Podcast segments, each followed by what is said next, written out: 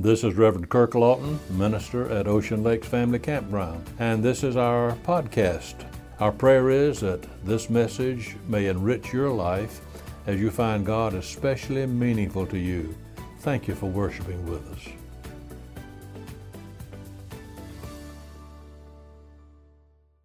In the year 1512, a young man was serving as a professor in a university in Germany.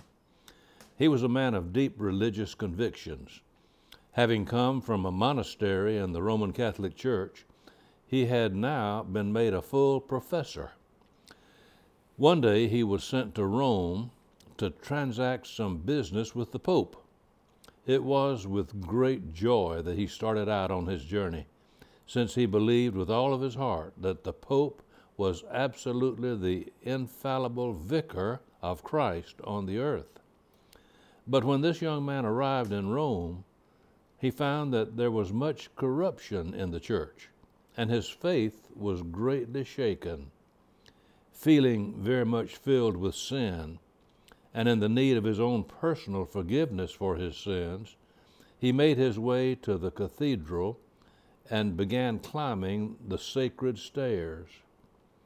As the custom was, as he climbed each stair, he paused to kiss each step. As he did so, a verse of Scripture began to burn itself into his mind. The Scripture, the just shall live by faith. The just shall live by faith. And it all began to make sense to him now. It was not by works, not by penance, not by going through certain ceremonies, but it was by faith that a person is made right with God. After serious reflection and consideration, this young man, whose name was Martin Luther, renounced his connections with the official church as he knew it, and he began preaching the doctrine of justification by faith. This doctrine of justification is one of those ideas that many of us steer away from when you get into big words like that, some people say, Now, I don't understand all about that deep doctrinal stuff. I think you preachers ought to stick to the old time gospel. Well, this morning, that's exactly what I want to do stick to the gospel. Justification by faith is right at the heart of the gospel, and it is one of the greatest truths that we can proclaim. This is also at the heart of what Jesus did for us. And so we're going to look today at this matter of justification by faith. What is justification?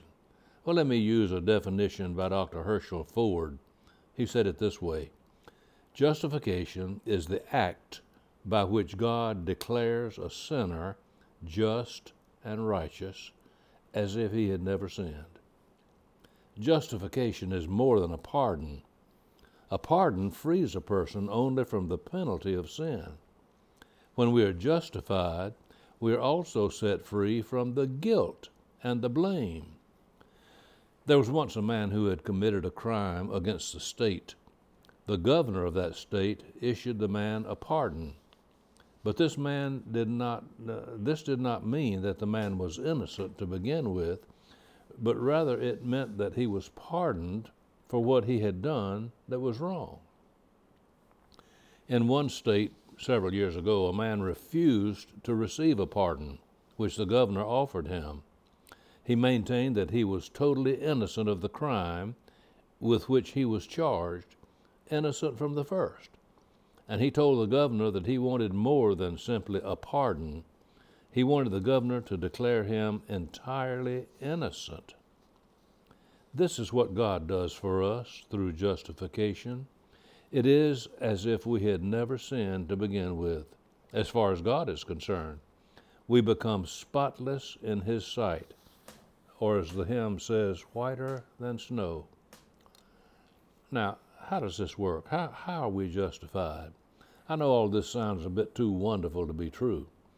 Perhaps it's hard for you to accept the fact that you can be made innocent in God's sight. Maybe right now you're saying, you, you mean, preacher, that when God justifies me, I am completely innocent of sin? Yes, God forgives and forgets all our past sins. Now, let me hasten to say that this does not mean that we become sinless through justification. We do not become perfect people. What it does mean is that our sins and the past, the guilt and the blame for our sins, all this is completely wiped out. now let's go into this a little bit deeper. When we are completely forgiven for our sins, this does not mean that we are justified by what we do, by our works. Our text for today is that very familiar passage from Ephesians chapter 2, verses 8 and 9. Another very good verse which closely parallels this is Galatians 2, verse 16. Knowing that a man is not justified by the works of the law, but by the faith of Jesus Christ. Even we have believed in Jesus Christ that we might be justified by the faith of Christ, not by the works of the law. For by the works of the law shall no flesh be justified. I mentioned a moment ago that passage from Ephesians 2 8 and 9. Let me read those two verses.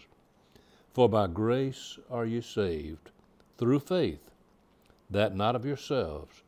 It is a gift of God, not of works, lest any man should boast. So it's not by the works that we do that sets us right with God. Secondly, we'd say it's not by performing certain religious ceremonies. so many people, a lot of Protestant denominations included, are misled into thinking that we become right with God by what we can do for Him. If that were the case, then the most active person would be the most righteous. I remember many years ago, I, I heard somebody say that the most active thing in the barnyard was the chicken that had just lost his head. Any of you, maybe from a, a agricultural or farming background, you'd know what this means. When we used to go out and kill a chicken, and uh, somebody would take all the feathers off and bring it in the house, and it'd be cooked. Well, when that chicken had his head lost, that was a very active chicken floundering around in the yard.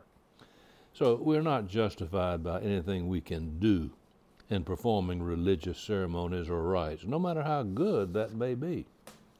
We're not justified by praying beautiful prayers, joining a church, attending church services, being baptized, whatever the form of baptism, that includes immersion even, not by partaking of the Lord's Supper, the Eucharist, the communion, not by being kind to others, all these things, host of other things. We we might say that does those things do not justify us in God's sight. Well, how does it work? How are we justified? It's by a free gift from God. Romans 3, verse 24 says, being justified freely by his grace through the redemption that is in Christ Jesus. There are too many people today who are trying to buy their salvation. You cannot buy something that is not for sale. You cannot buy a gift. The very minute you pay for something, it's no longer a gift, it becomes a purchase. Yes, our salvation did cost something, but we could not pay the price. Jesus paid it all for us on Calvary. There was a preacher who was once trying to explain to a coal miner that salvation is a free gift from God. This man just could not seem to understand that preacher's ideas, however. One day the preacher accompanied this coal miner to his work in the mines. They were getting ready to descend several hundred feet by means of the company elevator. And the preacher said to the miner, how much is this ride down going to cost me today? the miner smiled and replied, Preacher, it's not going to cost you anything. The preacher said, No, no, that's too cheap. I don't want to ride on any elevator that didn't cost anything to build. Cheap, said the miner. I'll have you know this elevator cost many thousands of dollars. My company paid for it to get us men down to our work. Oh, said the preacher, I understand now. It doesn't cost me anything, but it did cost somebody else a great price. The preacher was then able to explain to the man that this is the way it is when we receive our salvation. It cost God all he had, his only son, Jesus. But he gives salvation to us as a free gift if we will just be willing to accept it freely. Let me say another thing about this matter of being justified. It's an instantaneous thing. We are justified immediately. It's an instantaneous act. We don't have to wait for a certain period of time to be justified. When the judge says to a person in a courtroom, I declare you now innocent, you're hereby acquitted. This does not mean that the person has to wait in jail for a week or two before he's set free. No, that person is immediately released. God justifies us at the very moment that we come to Him in genuine sorrow for our sins, seeking His forgiveness. In one of our hymns, one old gospel song, we sing, Only trust Him, only trust Him, only trust Him now. He will save you. He will save you. He will save you now. We might very well put the emphasis on the word now. There's, there's no waiting period. We don't have to take a number and have a seat in God's waiting room. God forgives just as soon as we let Him forgive, and He's been ready to forgive all the while. That forgiveness comes immediately. Now let's look at another matter. This regards the conditions for being justified. There are those who might try to argue their way into salvation. Some person says, well, if we're not saved through our works, then I suppose I can live pretty much the way I please and God will still forgive me. Is that right? No. This is to miss the, to miss the point entirely. We're not to continue in sin willfully so that God's grace may abound. The condition for forgiveness is that we are truly sorry for our sins. Some people try to reform their lives before they come to God. They, they say, Well, I, I need to clean my life up first. I've heard that many times. Preacher, I need to get my, I need to quit doing this or that. I need to get better. I need to get good enough to come to God's presence, they say. These people say they plan in the future to make everything right with God, but first they want to enjoy life a little while. Then they're going to straighten up their lives and come to God for salvation. Oh, how foolish that line of thought is. In the sight of God, there is no person who can straighten up his life to the point that it will be acceptable to God. Suppose there's a person, some person, maybe, let's just say a, a very poor, miserable wretch, who comes to your door at your house, pitifully begging for some scraps of food that you may have left over from a meal. You see that person's shabby clothes, hunger written all over his face, and you take pity on him, giving him what food you can find in the house. The next day, let's say a different man comes to your door, and he claims likewise to be hungry, needing a meal that you might give him. But as you look at this second man, you see that he's dressed in good clothes. He's wearing sparkling diamonds on his fingers. He has new shoes. He's clean cut. His hair is perfectly combed. And you're shocked. And so you say to this man, Listen, fella, you, you mean you want food from me? And you came here seeking free food? And we'll say the man replies, Yes, you're right. I'm hungry.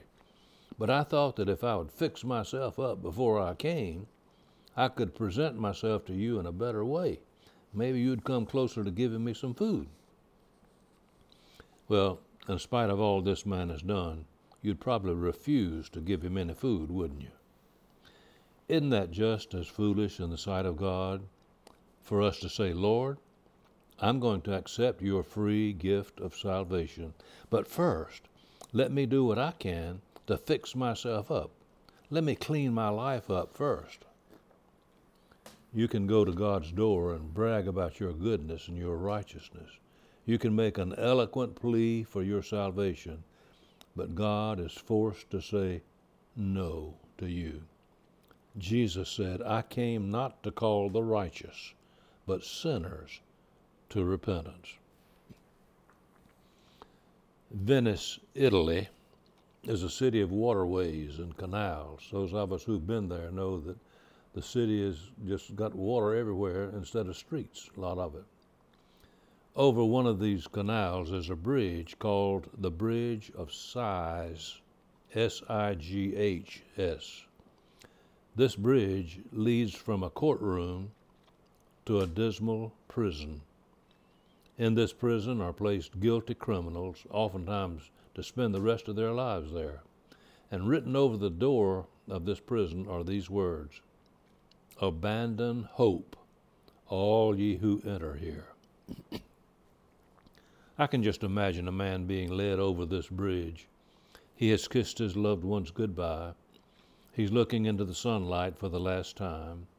His heart is filled with grief and despair. And when he's halfway across that bridge, the man is called back where he came from by a court attendant who rushes up to him and says, Wait, wait right where you are. I have a complete acquittal for you here in my hand. Can you imagine the happiness of that man as he straightens his shoulders now and new light comes to his eyes? He's a free man. Why? He has been justified. This is what God can do for any person who will let Him. But this justification comes only to those who will let God have their lives, to those who are willing to come to the place where they can turn loose, to those who are willing to turn the will, the care of their lives over to God. So before we stop today, let me ask a question, a probing question. Have you been trying to get to heaven by bargaining with God? Now's the time to stop that process, to cast yourself at the feet of God who loves you more than you could ever imagine and who offers to you mercy, pardon, forgiveness, and justification. Will you surrender to Him? And receive the greatest blessing, the greatest joys that your life has ever experienced. Oh God, we pray that any person who's listening to my voice right now may be willing to come to that place where we say, Yes, God, I want you to take over the control of my life. I turn it over to you. My way's not working. Please forgive me for my sin. Thank you for letting Jesus die on that cross to cleanse me from every sin. I give my life to you, Lord, and I thank you for loving me as you do and giving me salvation and justifying me, not because I deserve it, because I don't, but because of your love for me. My prayer I offer, Lord, in the precious name of Jesus, your Son, now my Savior. Amen.